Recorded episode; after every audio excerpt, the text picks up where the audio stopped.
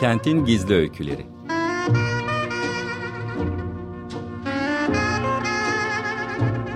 Kentin isimsiz kahramanları ve ilham veren yaşamları.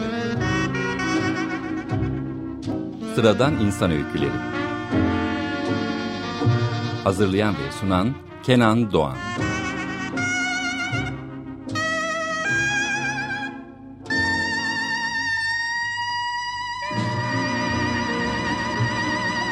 Kentin Gizli Öyküleri programından sesimizin ulaştığı her yere, herkese merhaba. Ben Kenan Doğan. İki haftada bir salı günleri saatlerimiz 16'yı gösterdiğinde açık radyo mikrofonlarından sizlerle buluştuğumuz ve gerçek yaşamdan insan öykülerini hem de ilham veren yaşam öykülerini paylaştığımız Kentin Gizli Öyküleri programı başlıyor efendim. Hoş geldiniz programımıza. Kentin Gizli Öykülerinde ilham veren yaşam öykülerini konuşuyoruz. Gerçek yaşamdan insan öykülerini, şehirlerimizin, kentlerimizin içinde saklı kalmış gizli yaşam öykülerini bulup sizlerle buluşturmaya çalışıyoruz. Öykülerimizde bizzat bu öyküleri yaşayan kahramanlarımızdan dinliyoruz. Her program ayrı bir heyecan çünkü ayrı bir yaşam öyküsüne konuk oluyoruz. O öyküyü dinliyoruz. O öykülerin arkasında birbirinden ilginç hikayeler çıkıyor karşımıza. Bugün de konuğumuz uzaklardan bizlere bağlanıyor. Konuğumuz sevgili Hacer Aybay. Hacer hoş geldin programımıza. Merhabalar, hoş bulduk Kenan. Çok teşekkür ediyorum sana. Programımıza konuk olmayı kabul ettin ve bugün programımızdasın. Hayat öykünü bizlerle paylaşacaksın. Çok mutluyuz. Bunun için sana çok teşekkür ediyoruz. Ben çok teşekkür ederim. Hayat öykümü dinlemeye değer bulup beni programa davet ettiğin için ben çok mutluyum. Ee, umarım güzel bir program olacak. Ondan hiç şüphemiz yok. Ayrıca rica ederiz. Hayat öykün gerçekten bizim için ilham verici, ilginç bir yaşam öyküsü. Bakalım dinleyicilerimiz de bu öyküye tanıklık edince neler düşünecek. O yüzden ben daha fazla dinleyicilerimizi de bekletmek istemiyorum ve sormak istiyorum. Hacer Aybay'ın yaşam öyküsü nerede, ne zaman, nasıl başladı? Ee, 1982 yılında Ankara'da soğuk bir e, Şubat ayında e, Ankara'da dünyaya gelmişim. Memur babanın e, dört çocuğundan üç numarayım. E, hayatımın yaklaşık iki yılı Ankara'da, daha sonra babamın memuriyetinden dolayı Kars ve Mersin'de devam etmiş öykümüz. Ankara'dan uzaklara Kars'a doğuya giden bir yaşam öyküsü Memur Baba'nın kızısın. Peki e, çocukluğuna dair hatırladığın en eski anılar Kars'a mı ait acaba?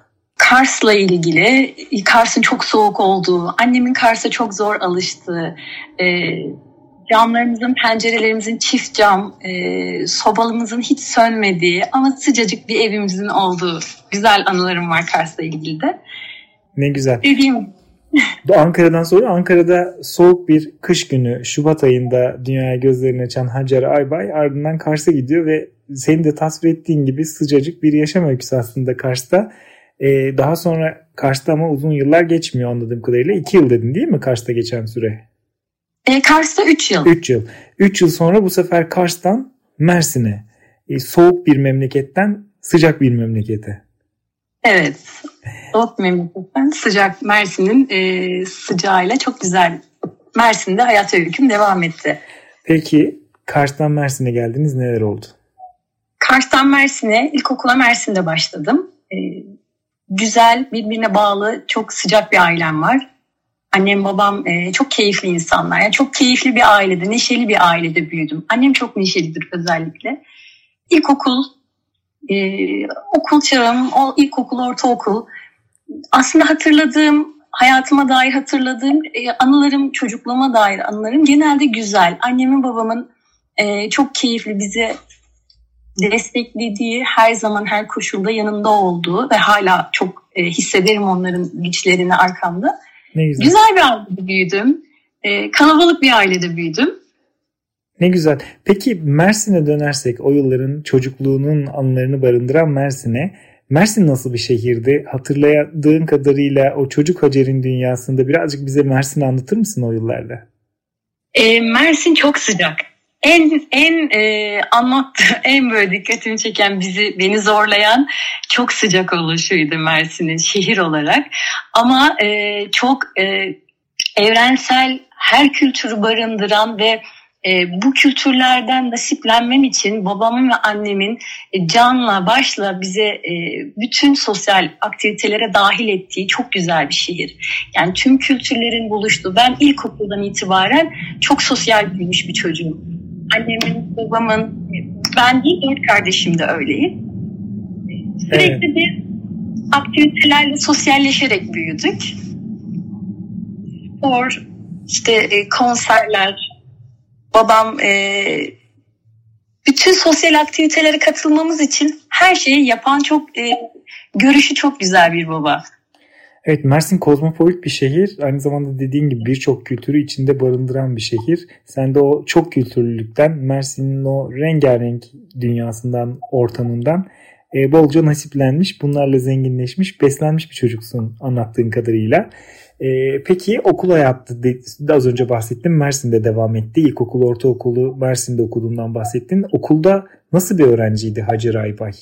Çok başarıdan bahsedecek olursak akademik başarı olarak çok yüksek başarılarım yani çok standart normal bir öğrenciydim ama çok neşeli hareketli bir çocuktum. Yani çok meraklıyım. Her şeye çok merak e, ederek büyüdüm. E, müziğe çok fazla ilgim vardı. Müzikle ilgili e, arkadaşlarımın da onları da destekleyerek sürekli müzikle ilgili bir şeyler yapmaya çalışırdık o okul ilkokul e, sonlarında ortaokul başlarında. E, ben keşfetmeyi çok seviyorum.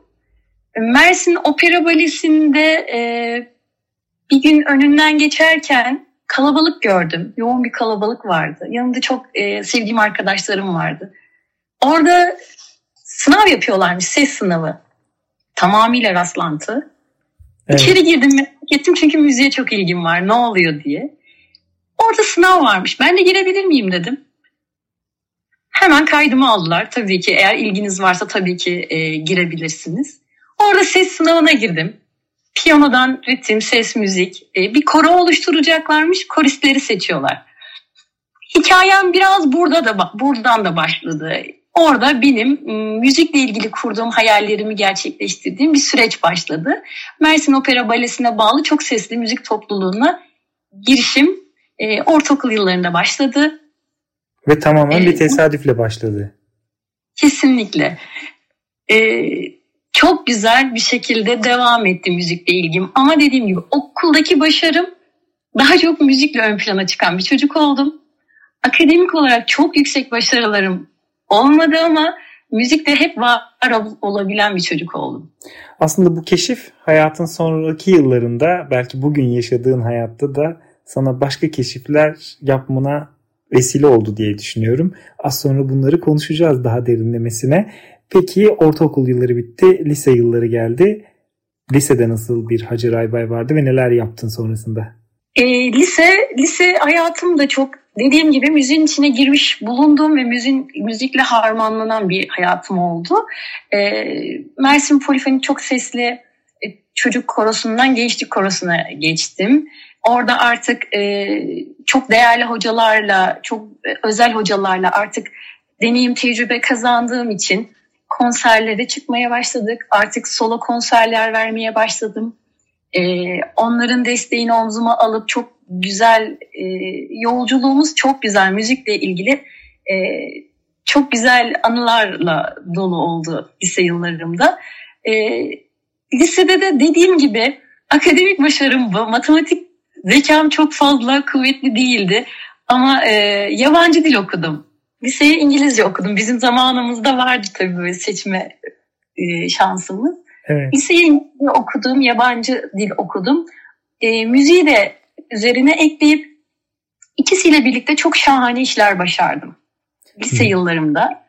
Ee, çok keyifli okuduğum, yani okul hayatımı anlatırken gurur duyduğum, ailemin beni çok keyifle seyrettiği, konserlerime geldiği, akrabalarımın izlediği güzel bir dönem. Yani hatırladığım, evet. e, dair çok güzel anılar. Peki biraz daha hızlanalım istersen Hacer bu hikayenin burasından sonra. Ee, sonra üniversite hayatı galiba. Evet. Üniversiteyi nerede okudun, ne okudun? Ee, ben aslında tabii müzikle bu kadar ilgilenip konservatuar düşünmemek çok mantıksız olacaktı ama konservatuar sınavında bir talihsizlik yaşadım. Ee, o talihsizlik sonunda ben bir hayata küstüm. Yani o sınav zamanında bir sıkıntı yaşadım. Sınavı kazanamadım. Evet. O, o orada büyük sıkıntılar, sorunlar yaşadım. Daha sonra tekrar e, müzik okumaktan vazgeçtim. Müzik hayatımı bitirdim. Dedim ki ben müzik istemiyorum. Yani bu bu kadar olmamalı. Yani küçücük bir heyecana kapıldığım için bitti. Ben e, üniversiteyi Erciyes Üniversitesi'nde tekstil kazandım. Tekstil bölümünü okudum. Mersin'den Kayseri'ye yolculuğum böyle başladı. Peki Mersin gibi bir şehirden Kayseri gibi bambaşka bir şehre, bir güzel şehirden bir başka güzel şehre e, ama farklı kültürler, farklı yapılar. E, bu göç, e, öğrencilikle beraber bu şehir değişikliği nasıl geldi o yıllarda? İlk zamanlar çok zorlandım. İlk zamanlar çünkü dediğim gibi çok sosyal yaşadığım için Mersin'de çok güzel, e, rahat yaşadığım için aynı e, aynı potansiyeli burada yakalayamadım. Aynı durumu burada yakalayamadım ama bir süre sonra e, buradaki güzellikleri de galiba insanın zihninde başlıyor. Bazı şeyleri güzelleştirmek, onu yakalayabilmek. Burada da güzel bir ortamım oldu. Burada da üniversite hayatım çok e, keyifli, renkli geçti, güzel geçti. Hiç kalmam, asla Kayseri'de yaşamam derken e, burada kaldım. Kayseri'de e, şu anda Kayseri'de yaşamaya devam ediyorsun diye anlıyoruz bu sözünden. Evet, aynen öyle. Peki okul bitti. Sonrasında neler yaptın? Ee, evlendim. Eşim de buralı değil. Eşim de üniversitede öğretim görevlisi. O da mesleği için buraya gelmiş. Üniversitede tanıştık. Daha sonra üniversite bittikten sonra burada işte öğretmenlik, tekstille ilgili, tekstil bölümüyle ilgili öğretmenlik yapmaya başladım. Halk eğitimde. Ee, uzun zaman, uzun yıllar üniversitede bir yerim vardı. Uzun zaman e, çalıştım üniversitenin içerisinde. Çok güzel, keyifli bir süreçti. Ee, daha sonra çocuğum oldu. Çocuk olduktan sonra e, bir süre daha devam edebildim çalışmaya. Sonrasında e, bir ara verdim mesleğime. Mesleğine ara verdin. Sonra neler oldu? Kızım çok güzel, şahane bir çocuk. Okul hayatı okula başlamadan önce anaokulunda iletişimle ilgili bir sorun olduğunu fark ettik. Yani o yaşa kadar hiç sorun olduğunu bilmiyordum. Hiç olduğunu bilmiyordum. Fakat e, okula başladıktan sonra, çevreyle iletişime geçtikten sonra arkadaşlarıyla iletişim kurmadığını fark ettik. Sonra sadece arkadaşları değil de herkesle konuşmayı reddetti. Yani dışarıda benim dışında e, hiç kimseyle konuşmak istemedi. Hiçbir e, sıkıntısı yok, hiçbir problemi yok, gelişiminde hiçbir sorunu yok. Diksiyonu çok güzel, şahane bir çocuk ama insanlarla konuşmayı reddet. Ee, Şimdi istersen burada bir parantez açalım sevgili Acar.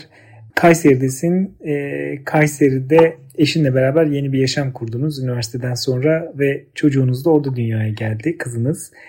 Ee, anaokuluna başladığında fark ettiğiniz iletişimle ilgili olarak bir farklılığı gözlemlediniz. Ee, senin dışında kimseyle iletişim kurmuyor. Kurmayı tercih etmiyor. Ee, evet. Aslında dediğin gibi konuşabiliyor.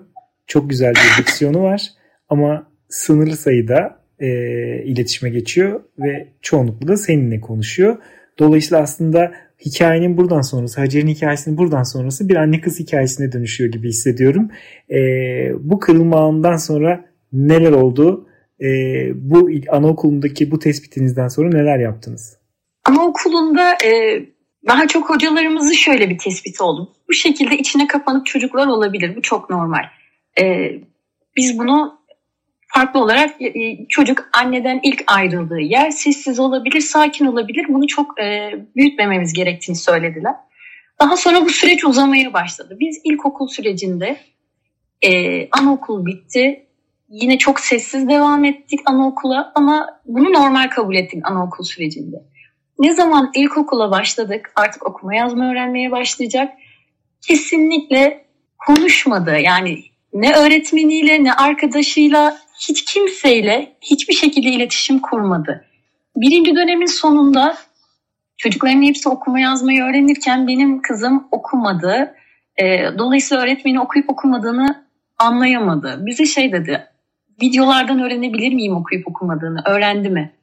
Videolar çekip gönderdim öğretmenimize. Öğretmenim okuyor, hiçbir problemi yok. Gayet güzel, akıcı, takılmadan verdiğiniz her şeyi almış ama gösteremiyor.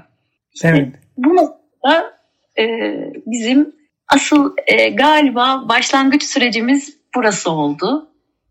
Her şeyi fark ettiğim ve e, artık bir şeyler yapmam gereken kırılma noktası e, bu kısım oldu. Peki neler yaptın sonrasında? Hocamızın bize söylediği, öğretmenimizin söylediği, ben bunca yıllık öğretmenim, çocuk fıtratına bu kadar sessiz kalmak normal değil. Ee, bir an önce tedavi olmalı, yani bir doktora görünmeliyiz. Ondan sonraki sürece birlikte bakarız. Ee, hemen e, alanında çok iyi bir doktorla görüştük. Anında zaten böyle çocuklar varmış, tespiti çok kolay ve tedavi süreci de e, erken başlanıldığı için erken tedavinin ne kadar önemli olduğunu biz burada gördük. Ee, biz hemen tedaviye başladık. Selektif mutizm, e, seçici konuşmazlık teşhisimizin adı. Seçici Yani- konuşmazlık. Evet, hı. e, kendini güvenli hissetmediği, kaygısının çok yüksek seviyelerde olduğu çocuklarda gözlemlenen bir durum. Kesinlikle kendini hiç güvende hissetmediği, kendini güvende hissetmeme durumu da benim olmadığım. Burada babasını da içine katıyorum. Babayla da çok müthiş bir iletişimi olmadı. Sadece benimle kurduğu bir bağ vardı. Ee, benim olmadığım her yeri güvensiz alan olarak anladı, algıladı ve kimseyle konuşmadı. Peki, Hiç kimseyle. Yani ses tonunu bilen hiç kimse olmadı çevresinde. peki sonra süreç nasıl gelişti? Bunun tedavisi, bahsettiğin bu te- e, teşhisten sonra nasıl bir yolculuktu yaşadıklarınız? Ee, yoğun bir sürece başladık. Hemen ilaç tedavisine başladık. Onun e, rahatlaması için tabii biz, benim burada gözlemlediğim e, teşhis konulduktan sonraki süreklilik ve düzen o kadar önemli ki e, çocuğa yani bunu evet biraz düzenle başladıktan sonra genelde annelerimiz bırakıyor. E, hiç bırakmadık. Ben bir de çok e, disiplinli biriyim. Ne olursa olsun her saatinde randevusuna gittim. İlaçlar kullanıldı. İlaçların etkilerini çok yavaş gördük. Biz çok hızlı bir gelişim olmadı. Yıllarımızı aldı Nehir'deki gelişim. Nehir yıllarca e, hem RAM desteği aldı. Milli Eğitim'in Rehberlik ve Araştırma Merkezi'nde uzun süren bir RAM desteği aldı. Hem de ilaç tedavimiz yoğun bir şekilde devam etti. İlaç tedavisi devam ederken e, değişiklikler oldu. Gerilemeler, ilerlemeler e, bayağı e, o süreç de çok uzun ve o süreç de çok yorucuydu ama e, biz toparladık. Düzenli bir şekilde ilaçlarına devam ettik. RAM desteği aldık. Sonra bize doktorumuz dedi ki ya biz bunu terapiyle de destekleyebiliriz. Ufak ufak terapiler de alırsak e, biraz daha onun için kolay ve süreç daha keyifli olacak. Biz terapiler almaya başladık. Terapiler almaya başladıktan sonra evet Nehir artık açılmaya, kendini iyi hissettiği insanlarla yavaş yavaş konuşmaya başladığı noktada e, Nehir'in yıllarca konuşmadığı için, sustuğu için altıncı hissini çok kuvvetlendirdiğini, genellikle susan çocuklarda, konuşmayan çocuklarda olan bir özellikmiş. Altıncı hissi çok kuvvetli ve e, yetenekleri çok fazla alanda yeteneğinin olabileceğine karar verdiler. Bize RAM'da kariyer geliştirme uzmanımız ve e, rehberlik danışmanımız şöyle söyledi. Çocukta büyük potansiyel var ve biz bunu ancak sizinle işbirliği yaparsak çıkarabiliriz. E, ben tek başıma yeterli olmayabilirim. Biz bu süreçte doktorumuz, psikologumuz, okuldaki rehber öğretmenimiz e, ve sınıf öğretmenimiz müthiş bir işbirliği içine girdik.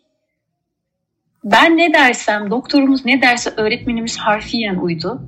Ve artık dediğim gibi bundan sonrası süreci doğru takip etmekle çok güzel ilerledi. Süreci doğru takip etmekle çok güzel ilerledi. Süreç e, dediğin gibi aslında çok önemli. Sadece ebeveynler değil, çevrenin, uzmanların, doktorların, öğretmenlerin, e, milli eğitimin çatısı altındaki o birimlerdeki uzmanların desteği de çok kıymetli. Ebeveynle, aileyle beraber çevre de e, bu özel e, durumlarla karşılaşıldığında, farklılıklarla karşılaşıldığında, desteklediğinde nasıl güzel tablolar ortaya çıkıyor. Aslında birazcık öyle bir hikaye. Süremiz de hızla ilerliyor sevgili Acar. O yüzden hikayenin bundan sonrasını daha hızlı bir şekilde rica ediyorum. Yaptığınız işbirliği sonucu Nehir'in hangi yeteneğini keşfettiniz ve neler oldu? Ee, Birçok alanda denedik. Yüzme, müzik hepsinde başarılı. Yani hangi e, neyin üzerine gittiysem hepsinde başarı sağladı. Ama e, biz yeteneğin sadece yüksek sabırla geldiğini, yani bir işte sabırla yaptığı işin ilerleyebileceğini öğrendikten sonra resimle ilgili müthiş bir sabrının olduğunu, saatlerce resimler çizerken e, o resmi bırakmadığını ve üç boyutlu görebildiğini algıladıktan sonra evet dedim ben çocuğumu keşfediyorum. E, benim çocuğum buradan ilerleyebilir. Nehir'in resim ve başlangıcı çok güzel birkaç resmini üç boyutlu çizebildiğini biz gördük. Sonra bunu danışmanlarımıza gösterdik. Evet dediler yani çocuk burada çok güzel işler başarabilir. Bu süreçten sonra hemen e, destek aldık. Yalnız şunu da eklemek istiyorum. Benim psikolojik sağlamlığım için ben de destek aldım. Yani Nehir evet psikolojik destek aldı ama benim de bu kadar şeyle mücadele edebilmem için, doğru davranabilmem için, duygularımı kontrol edebilmem için ben kendim de ayrıca destek aldım. Ne Müthiş bir iş ilerledik. Hala e, görüşürüz. Hala bizi takip ediyor doktorlarımız sağ olsunlar. E, sonra resim serüvenimiz başladı bu şekilde. Evet Acar çok az süremiz kaldı programın sonu için. E, Nehir'in resim yolculuğunda neler oldu? Senden hızlıca onları rica ediyoruz. Evet. Nehir e, şahane resimler çizmeye başladı. Daha e, çok güzel resimler, tablolar çizmeye başladı. Çizdikçe biz daha çok destekledik. E, yarışmalara e, dahil ettik, yarışmalara kattık. Yarışmalara her girdiği yarışmadan derece aldı. Her girdiği yarışmada daha da çok ilerlemeye başladı. E, en son e, Sosyal Hizmetler Bakanlığı'nın düzenlediği bir yarışmada bakanımızdan ödül aldı. Cumhurbaşkanlığı Külliyesi'nde ağırladılar. E, resim yolculuğumuz bu şekilde ilerleyerek, katlanarak devam ediyor. Şimdi yeni yarışma sonuçları bekliyoruz. Ne güzel. Ee, Aslında e, farklılığı olan bir çocuktu sevgili Nehir ve yeteneğini keşfedip o yeteneğin üzerine gidip ona bambaşka kapılar açtınız ve bugün birçok e, yarışmada, birçok e, katıldığı e, resimle ilgili olarak e, dahil olduğu organizasyonda çok başarılı sonuçlar elde ediyor ve hikayesi de böyle devam edecek gibi düşün e, görünüyor. Buradan artık programımızda yavaş yavaş sonuna geliyoruz. Son olarak Hacer dinleyicilerimize ne söylemek istersin? Hacer Aybay'ın yaşam öyküsüne geriye dönüp baktığında kendi yaşam öykünden hareketle ne paylaşmak istersin bizlerle? Çocuklarımızı iyi tanırken e, en çok en çok herkese söylemek istediğim şey akademik kariyere çok bağlı kalıyoruz e, akademik olarak başarılı olmayabilirler ama çok özel, çok üstün yetenekleri olabilirler. Geleceğin bilim insanları olabilirler. Biz keşfetmekte, biz ne kadar bilirsek, anne baba ne kadar öğrenirse çocuk o kadar ilerliyor. Ee, çocuklarımızı keşfetmek için diyorum onları çok iyi tanımalıyız. Onun için biz değişmeliyiz. Çok teşekkür ediyorum programımıza konuk olduğun yaşam öykünü bizlerle paylaştığın için. Hem senin yaşam öykünü aslında hem de Nehir'in yaşam öyküsünü, bir anne kız yaşam öyküsünü bugün Açık Radyo'da Kentin Gizli Öyküleri programında bizlerle paylaştığın için çok teşekkürler. Ben çok teşekkür ediyorum. Çok güzeldi her şey. Ee, çok sağ olun. Daha güzel. Görüşürüz inşallah. Görüşmek sonra. üzere. Çok teşekkürler. Hoşçakalın. Evet efendim bugün programımızın konuğu sevgili Hacer Aybay'dı. Hacer Aybay az önce de söylediğimiz gibi aslında bir anne kız hikayesi. Sevgili Hacer'in ve sevgili kızı Nehir'in hikayesiydi. Farklılıklarımız olabilir. Bazen doğuştan gelebilir. Bazen sonradan farklılıklarımız ortaya çıkabilir. Ama Hacer'in de söylediği gibi akademik olarak başarısız olmamız ya da farklı yeteneklerimiz olması nedeniyle akademik alanda başarısız olmamız bir son değil. Yeter ki işte anne baba olarak, ebeveyn olarak, çevre olarak çocukların yeteneklerini bulmak için mücadele edelim, onun üzerine gidelim ve o yeteneklerini keşfetmelerinde, o farklılıklarını değiştirmelerinde ya da farklılıklarıyla var olmalarında, kendilerini ifade etmelerinde onlara destek olalım. Biz kendimiz buna inanırsak ve o imkanı verirsek çocuklarımız daha güzel bir gelecekte kendilerini daha iyi ifade edecekler. Kendi yolculuklarını yaşayacaklar ve kendilerini bulacaklar.